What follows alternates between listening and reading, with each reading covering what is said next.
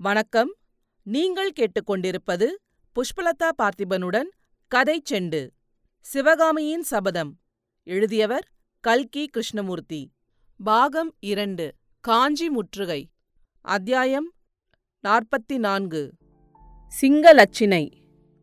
மறுநாள் பொழுது விடிந்து சூரியன் வானவெளியில் இரண்டு நாழிகை பிரயாணம் செய்திருந்தது. மண்டபப்பட்டு கிராமத்து வீதிகளில் ஜன நடமாட்டமும் கலகலப்பும் இல்லை. இரண்டு நாளாக இரவில் நடந்த களியாட்டங்களில் ஈடுபட்டதனாலும் எதிர்பாராத விந்தை சம்பவங்களினால் உள்ள கிளர்ச்சியடைந்து தூக்கமின்றி இரவு நேரங்களை கழித்ததனாலும் அந்த கிராமவாசிகள் அன்று காலை கொஞ்சம் மந்தமாகவே இருந்தார்கள். பல வீடுகளில் வாசற்கதவுகள் இன்னும் திறக்கப்படாமலே இருந்தன.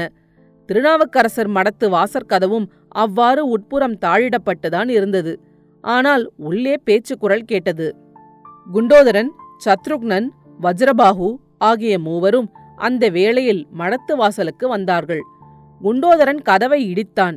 உள்ளே கேட்டுக்கொண்டிருந்த பேச்சுக்குரலின் சத்தம் உடனே நின்றது. மனிதர் நடமாடும் சத்தமும் கதவுகள் திறந்து மூடப்படும் சத்தமும் கேட்டன. பிறகு வாசற்கதவு திறந்தது.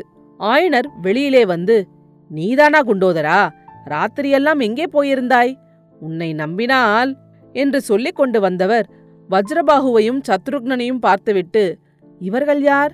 என்று கேட்டார். நேற்றிரவு இரண்டு பேர் வந்தார்கள். சிற்பக்கலையில் ஊக்கமுள்ளவர்கள் என்று சொன்னேனே அவர்கள்தான். ராத்திரியெல்லாம் இவர்களை தேடி கடைசியில் பொழுது விடியும் சமயத்தில் கண்டுபிடித்தேன்.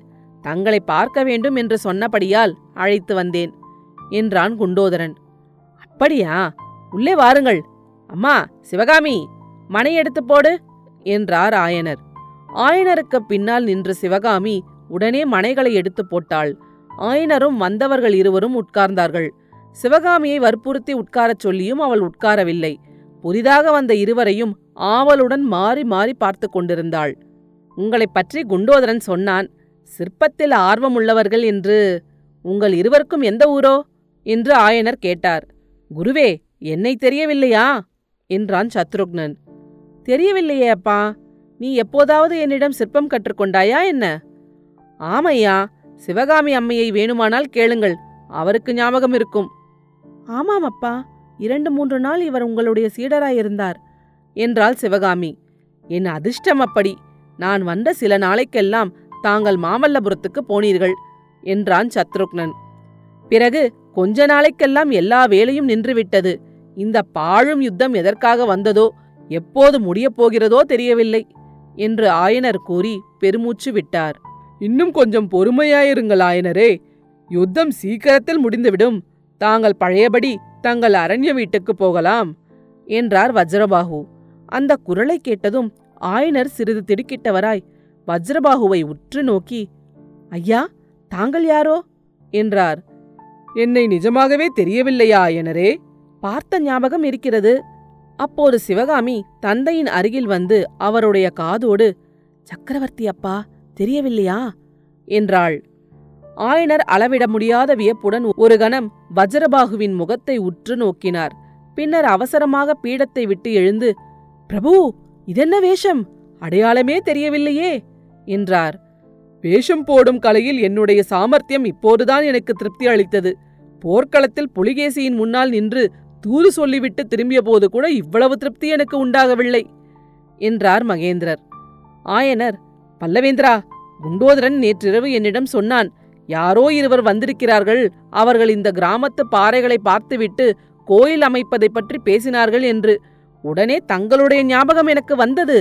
அப்படிப்பட்ட சிற்ப மனோர் கற்பனை உள்ளவர்கள் நம் சக்கரவர்த்தியை தவிர யார் உண்டு என்று எண்ணினேன். கடைசியில் தாங்களாகவே இருக்கிறீர்கள். பிரபு இந்த ஏழை சிற்பியை பார்ப்பதற்காக இவ்வளவு தூரம் தேடி வந்தீர்கள். தங்களை பார்த்து எத்தனை காலம் ஆகிவிட்டது? ஒரு யுகம் மாதிரி இருக்கிறது என்றார் ஆயனர். ஆயனரே உங்களிடம் பொய் வேஷத்துடன் வந்தேன். அதோடு பொய் சொல்லவும் விரும்பவில்லை. நான் இங்கே வந்தது உங்களை பார்ப்பதற்காக அல்ல என் மகன் மாமல்லனை தேடிக் கொண்டு வந்தேன் என்றார் சக்கரவர்த்தி. சிவகாமி நாணத்தினால் தலைகுனிந்து கொண்டாள். ஆயனர் சிறிது தடுமாறிவிட்டு பல்லவேந்திரா மாமல்லர் நேற்று இரவே புறப்பட்டு சென்று விட்டாரே குண்டோதரன் சொல்லவில்லையா? என்று கேட்டார். மாமல்லனும் பரஞ்சோதியும் இத்தனை நேரம் காஞ்சிப்பாதையில் போய்க் கொண்டிருப்பார்கள். வந்த இடத்தில் உங்களை பார்த்துவிட்டு மாமல்லனை காப்பாற்றியதற்காக நன்றி சொல்லிவிட்டு போகலாம் என்று வந்தேன் என்றார் சக்கரவர்த்தி. பிரபு மாமல்லரை நாங்கள் காப்பாற்றவில்லையே வெள்ளத்தில் முழுகிப் போக இருந்த எங்களையல்லவா குமார சக்கரவர்த்தி தக்க சமயத்தில் வந்து காப்பாற்றினார்? ஆமாயனரே அதுவும் எனக்கு தெரியும். ஆனால் மாமல்லனுடைய உயிரை நீங்கள் காப்பாற்றியதும் உண்மைதான். நீங்கள் என்றால் முக்கியமாக உங்கள் குமாரியை சொல்லுகிறேன். இதோ பார்த்தீர்களா? இந்த கத்தியை? என்று சக்கரவர்த்தி கூறி நாகப்பிடி அமைந்த கத்தியை எடுத்துக் காட்டினார். ஆயனர் சிவகாமி இருவரும் அந்த கத்தியை இன்னதென்று விளங்காத பயங்கரத்துடன் பார்த்தார்கள். இந்த விஷக்கத்தி மாமல்லன் மேல் பாய்வதற்கு இருந்தது. அப்போது சிவகாமி பக்கத்தில் இருந்தபடியால் மாமல்லன் அந்த அபாயத்திலிருந்து தப்பினான். சிவகாமி நடுங்கினாள். அவளுடைய இருதய பீடத்தில் வீற்றிருக்கும் தெய்வத்தின் பேரில் விஷக்கத்தி பாய்வதற்கு இருந்தது என்று எண்ணிய போது அவளுடைய நெஞ்சில் அந்த கத்தி பாய்ந்துவிட்டது போன்ற வேதனை உண்டாயிற்று. அவ்விதம் நேராமல் தன்னால் மாமல்லரை காப்பாற்ற முடிந்தது என்ற எண்ணம் சொல்ல முடியாத உள்ளக்கிளர்ச்சியை உண்டாக்கிற்று. ஆனால் தான் காப்பாற்றியது எப்படி என்பது தெரியாதபடியால் திகைப்பும் ஏற்பட்டது. பிரபு என்ன சொல்கிறீர்கள்? குமார சக்கரவர்த்தியின் மேல் விஷக்கத்தி ஏன் பாய வேண்டும்? அவ்விதம் செய்ய எண்ணிய பாதகன் யார்? அதை எவ்விதம் சிவகாமி தடுத்தாள்? எல்லாம் ஒரே மர்மமாயிருக்கிறதே. சிவகாமி உனக்கு ஏதேனும் தெரியுமா? என்று ஆயனர் கேட்டார். சிவகாமியை கேட்பதில் பயனில்லை. அவளுக்கு ஒன்றும் தெரியாது. சமயம் நேரும்போது நானே எல்லாம் சொல்கிறேன். இப்போதைக்கு அபாயம் நீங்கிவிட்டது. மாமல்லன் காஞ்சி பாதையில் வெகு தூரம் இதற்குள் போயிருப்பான். நானும் போக வேண்டியதுதான். ஆயனரே இந்த மண்டபப்பட்டு கிராமம் உங்களுக்கு பிடித்திருக்கிறதல்லவா? யுத்தம் முடியும் வரையில் இங்கேயே நீங்கள் தங்கியிருக்கலாம் அல்லவா? ஆம் பிரபு. அப்படித்தான் உத்தேசம். இந்த கிராமவாசிகள் மிகவும் நல்லவர்கள். கலை அபிமானம் உள்ளவர்கள். பாறை கோவில்கள் அமைக்க உதவி செய்வதாக சொல்லியிருக்கிறார்கள். நானும் அதற்கு ஏற்பாடு செய்கிறேன். உங்களுக்கு வேண்டிய திரவியமும் ஆட்களும் கருவிகளும் கொடுத்து உதவும்படி திருக்கோவிலூர்க்கு கோட்டத்து அதிகாரிகளுக்கு கட்டளை அனுப்புகிறேன். பல்லவேந்திரா தாங்கள் ஒரு நாளாவது இங்கே தங்கலாமா? இன்று சாயங்காலம் பாறைகளை போய் பார்த்து எப்படி எப்படி கோயில் அமைக்கலாம் என்று தீர்மானிக்கலாமே. மகேந்திர சக்கரவர்த்தி சிரித்துவிட்டு ஆயனரே காஞ்சிக்கு மூன்று காத தூரத்தில் வாதாபி படைகள் வந்து கொண்டிருக்கின்றனவாம். அந்த படைகள் காஞ்சிக்கு வருவதற்குள் நான் போயாக வேண்டும் என்றார். அப்படியா? இங்கிருந்து காஞ்சி ஏழு காத தூரம் இருக்குமே. எப்படி போவீர்கள்? என்று ஆயனர் கவலையுடன் கேட்டார். அதை பற்றி கவலை இல்லை. நதியின் அக்கறையில் கண்ணபிரான் ரதத்துடன் காத்திருக்கிறான். அப்போது சிவகாமி ஆயனரை பார்த்து கமலி சௌக்கியமாய் இருக்கிறாளா என்று கேளுங்களப்பா என்றாள். கமலி சௌக்கியம் அம்மா. கண்ணபிரான் உன்னை பார்த்து கமலியை பற்றி சொல்ல வேண்டும் என்று எவ்வளவோ ஆவலுடன் இருந்தான். நான் தான் வரக்கூடாதென்று தடுத்துவிட்டேன் சிவகாமி மறுபடியும் ஆயனரை பார்த்து அப்பா கமலிக்கு குழந்தை பிறந்ததும் சொல்லி அனுப்ப சொல்லுங்கள் என்றாள். எக்காரணத்தினாலோ மகேந்திர பல்லவரை ஏறிட்டு பார்க்கவே அவளுக்கு சங்கோசமாயிருந்தது. ஆகட்டும் சிவகாமி அப்படியே சொல்லி அனுப்பச் சொல்லுகிறேன். ஆயனரே நான் புறப்படட்டுமா? போகும் வழியில் வேணுமானால் சுற்றுப்பாறைகளை பார்த்துவிட்டு போகலாம். நீரும் வருகிறீரா? என்று சக்கரவர்த்தி கேட்டார். ஆகட்டும் பிரபு அதைவிட எனக்கென்ன வேலை? என்று ஆயனர் எழுந்தார். இன்னும் ஒரு விஷயம் மறந்துவிட்டேன் என்று கூறி மகேந்திர பல்லவர் தமது அங்கிப் பையிலிருந்த அருகோண வடிவமான பதக்கம் ஒன்றை வெளியில் எடுத்தார். அதை காட்டி ஆயனரே இது என்ன தெரிகிறதா? என்று சக்கரவர்த்தி கேட்கவும் தெரிகிறது பிரபு சிங்களச்சனை என்றார் ஆயனர். ஆமாம் ஆயனரே இந்த லட்சனை பல்லவ ராஜ்யத்தில் மொத்தம் பதினோரு பேரிடம்தான் இருக்கிறது. பன்னிரண்டாவது லட்சணையை உம்மிடம் கொடுக்கிறேன். இதை காட்டினால் இந்த பல்லவ சாம்ராஜ்யத்தின் எந்த மூலை முடுக்கில் உள்ள அதிகாரியும் நீர் விரும்பியதை செய்வார். எந்த கோட்டை கதவும் உடனே திறக்கும்.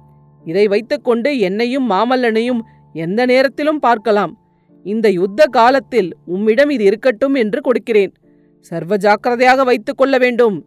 ஏதாவது மிகவும் முக்கியமான காரணம் ஏற்பட்டாலன்றி இதை உபயோகிக்கக் கூடாது என்று கூறி சக்கரவர்த்தி லட்சணையை நீட்டினார். பிரபு இந்த ஏழை சிற்பிக்கு எதற்காக இந்த சிங்கலட்சனை என்று ஆயனர் அதை வாங்கிக் கொள்ள தயங்கினார். ஆயனரே இந்த பெரிய ராஜ்யத்தில் உம்மையும் உம்முடைய குமாரியையும் காட்டிலும் எந்த செல்வத்தையும் நான் பெரிதாய் கருதவில்லை. ஏதாவது ஒரு சமயத்திற்கு வேண்டியதாய் இருக்கலாம். ஆகையால் வாங்கி பத்திரமாய் வைத்துக் கொள்ளும். என்று மகேந்திர பல்லவர் கையை நீட்டிக் கொடுக்க அதற்கு மேல் ஆயனரால் அதை மறுக்க முடியவில்லை. பயபக்தியுடன் வாங்கிக் கொண்டு அம்மா சிவகாமி இதை உன் பெட்டியில் பத்திரமாய் வைத்துவிட்டு வா என்று சொல்லிக் கொடுத்தார்.